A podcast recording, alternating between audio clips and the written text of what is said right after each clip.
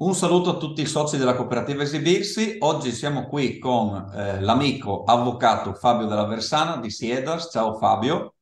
Ciao Giuliano, ciao a tutti i soci di Esibirsi. Io partirei subito con eh, lo spiegare che cos'è Siedas, che è una società molto importante, ma preferisco se eh, racconti tu un po' che cos'è e che, di cosa si occupa Siedas. Lo faccio, lo faccio con piacere perché oltre a diciamo, alla bella amicizia che ci lega e al rapporto che lega sicuramente esibirsi con Siedas, credo che sia importante che eh, i tuoi soci conoscano appunto questa realtà, una realtà che nasce nel 2015 eh, con uno scopo molto preciso, quello di incentivare gli studi, le ricerche e quindi anche le consulenze, le attività di assistenza nel campo del diritto, delle arti e dello spettacolo. Non è un caso che SIEDAS è un acronimo che sta per Società Italiana Esperti di Diritto delle Arti e dello Spettacolo, una disciplina che oggettivamente è importante per chi lavora nel mondo dell'arte e dello spettacolo, una disciplina che a lungo è stata un po' sottovalutata, diciamocela tutta anche da, da parte degli operatori del settore, e che invece ha dimostrato forse proprio negli anni duri della pandemia, quanto sia importante avere delle regole chiare, precise, a tutela di chi lavora nel mondo dello spettacolo. Um, SIEDAS quindi è un'associazione nazionale ed è un'associazione che um, cerca proprio di portare all'attenzione del dibattito anche politico le, ehm, le, questioni più rilevanti del mondo dell'arte e dello spettacolo, perché la consapevolezza di fondo è che anche l'arte e anche lo spettacolo hanno delle regole e alcune di queste hanno indubbiamente una natura giuridica, quindi c'è bisogno anche di attenzione verso queste problematiche. Giustissimo, poi eh, noi con eh, Cooperativa Esibirsi e Siedas collaboriamo da diversi anni e in particolare con Coordinamento Stage. Negli ultimi anni siamo stati presenti insieme eh, portando avanti le istanze anche dei lavoratori dello spettacolo, oltre a quelle delle piccole imprese di spettacolo. E eh, tra le varie cose per le quali ci siamo battuti e abbiamo presenziato questi tavoli c'è l'indennità di discontinuità, che è l'argomento eh, di oggi per il quale eh, volevo, ti ho chiesto se potevi intervenire e raccontare ai nostri soci di che cosa si tratta e cosa porterà questo nuovo diritto.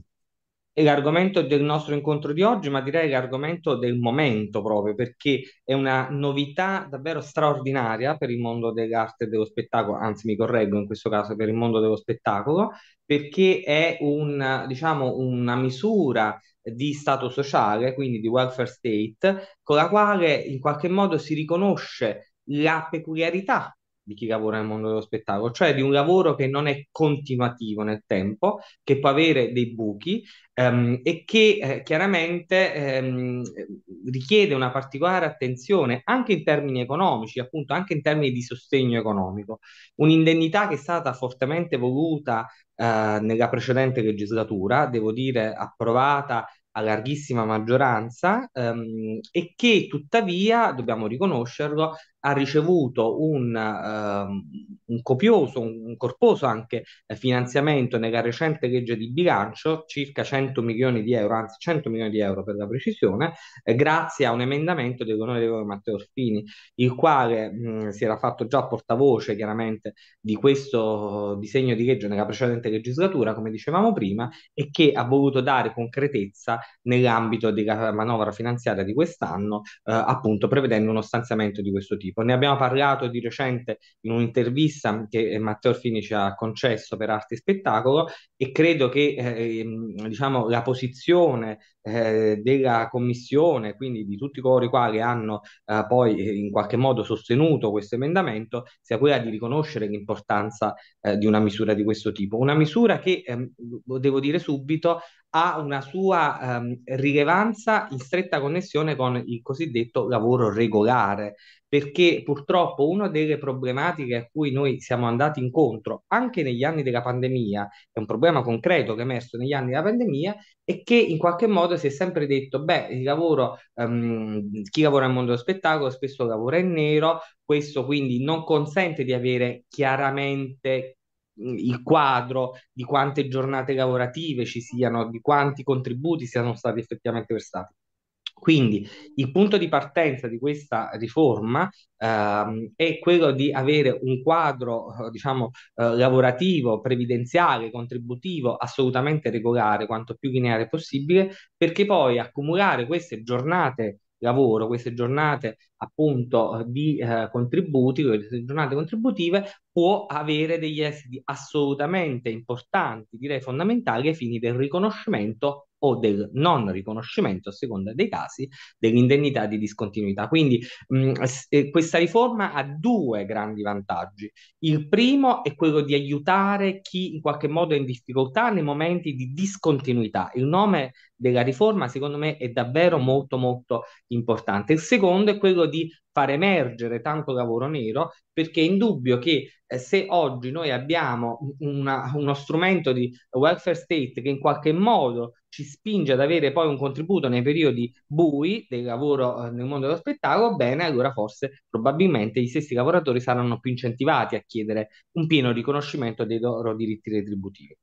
Giustamente tu facevi riferimento al grande lavoro che è stato fatto dalle associazioni e devo dire che in questo caso ehm, c'è stato davvero un, un, coro unanime di tutte le associazioni di settore, ehm, non solo nel mondo della musica, ma anche nel mondo dello spettacolo, del teatro. Potrei citarne tante, ma non lo faccio perché eh, sarebbe un elenco che è facilmente reperibile su internet. Ma sicuramente quello che è importante da dire è che l'esempio della discontinuità ha rappresentato un momento di unità del settore. E forse su questo noi dobbiamo uh, continuare perché le battaglie sono tante, sono tutte importanti ed è vero che ehm, in qualche modo i stessi operatori del settore devono farsi carico di queste problematiche, non possiamo pensare che sia soltanto la politica a doversi occupare di questi temi. In qualche modo, ognuno nelle proprie sfere di competenza, mm, chi dal punto di vista del diritto, chi dal punto di vista del rapporto di lavoro, come esibirsi, chi dal punto di vista culturale, insomma, ognuno dalla propria prospettiva deve cercare di dare il contributo a questa battaglia, che è una battaglia eh, sicuramente importante per il settore dello spettacolo, ma che poi, ampliando gli orizzonti, insomma, è una battaglia di civiltà to cure, perché è chiaro che se funziona il mondo dell'arte, della cultura, della creatività nel nostro sistema eh, giuridico, insomma, funzionano molto meglio tante altre cose. Anche perché ricordiamo che un settore produttivo molto importante è il lavoro di immersione del lavoro sommerso nel, in questo settore ha anche l'ulteriore vantaggio proprio di far rendere conto alle istituzioni di quanto pesa realmente il settore nostro. Assolutamente. Ehm, la battuta storica di un politico di qualche tempo fa con la cultura non si mangia, sappiamo che l'abbiamo no. contestata in tutte le sedi, eh, io dico sempre ai miei studenti che è fondamentale invece eh, far capire quanto l'investimento culturale abbia effetti nella cultura, ma anche in altri settori, il cosiddetto effetto del moltiplicatore, perché se io vado a teatro, faccio sempre questo esempio, è un po' così, metto in moto tanti di quei meccanismi economici che poi si riversano anche in altri settori. Eh, sicuramente chi va a teatro si fermerà a prendere un caffè, si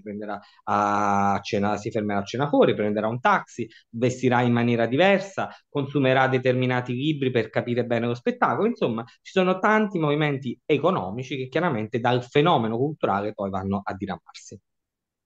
Eh, non stiamo entrando, lo diciamo per i soci che magari non, non, lo sanno, non stiamo entrando nel meccanismo di come funzionerà questa indennità perché manca ancora il decreto attuativo. Sì. La normativa è, diciamo, um, verrà appunto uh, meglio specificata eh, nell'ambito dei decreti attuativi. Eh, il dato più recente dal punto di vista normativo, ed è veramente notizia di questi giorni, eh, è che i soldi ci sono, quindi questa è una prima cosa di cui dobbiamo tener conto. Um, al telefono con Matteo Orfini, che come dicevo prima mi ha concesso questa intervista, giustamente veniva fuori anche un problema, cioè il fatto che non si sa concretamente di che ammontare parliamo, perché è chiaro che è una misura nuova, non abbiamo precedenti statistici, però indubbiamente possiamo dire che um, il tema della uh, discontinuità è aver previsto già una cifra importante, perché 100 milioni di euro, insomma, non sono pochi in un bilancio dello Stato, non sono tantissimi, però insomma non sono neppure pochi.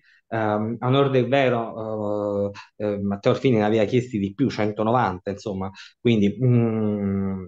sicuramente l'auspicio è che possa crescere il quantitativo proprio economico previsto nelle manovre che da qui in avanti si avranno. Però al di là di questo dato, sicuramente dobbiamo anche testare sul campo questo istituto. Quindi dobbiamo anche capire in concreto poi eh, quante persone faranno domanda, quante ne avranno realmente diritto, eh, quindi quali saranno i, diciamo, i, i, gli ammontari che in qualche modo dobbiamo prevedere.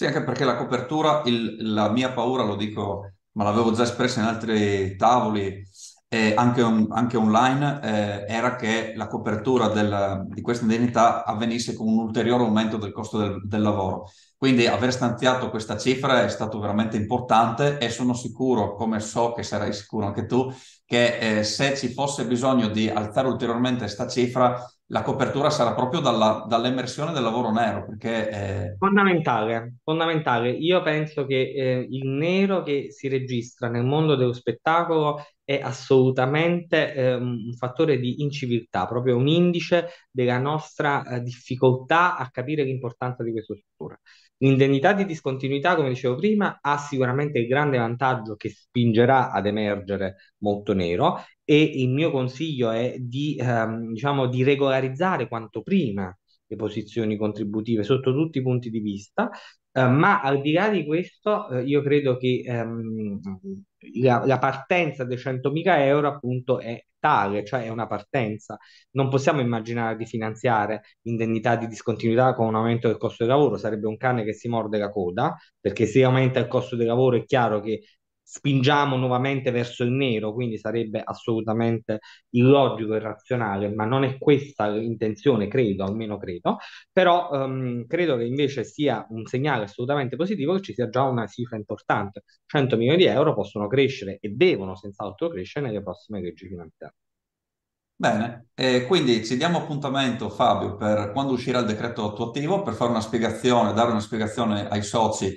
eh, su come funzionerà concretamente questa, questo nuovo diritto per i lavoratori dello spettacolo. Eh, intanto ti ringrazio per la tua disponibilità e, e ci diamo appuntamento appunto per questo nuovo incontro. Assolutamente, perché il tema è nuovo, quindi dobbiamo, come dire, studiarlo, work in progress tutti, tutti insieme. E grazie a te per questo saluto e buon anno a tutti i soci di esibirsi. Grazie ancora. A presto.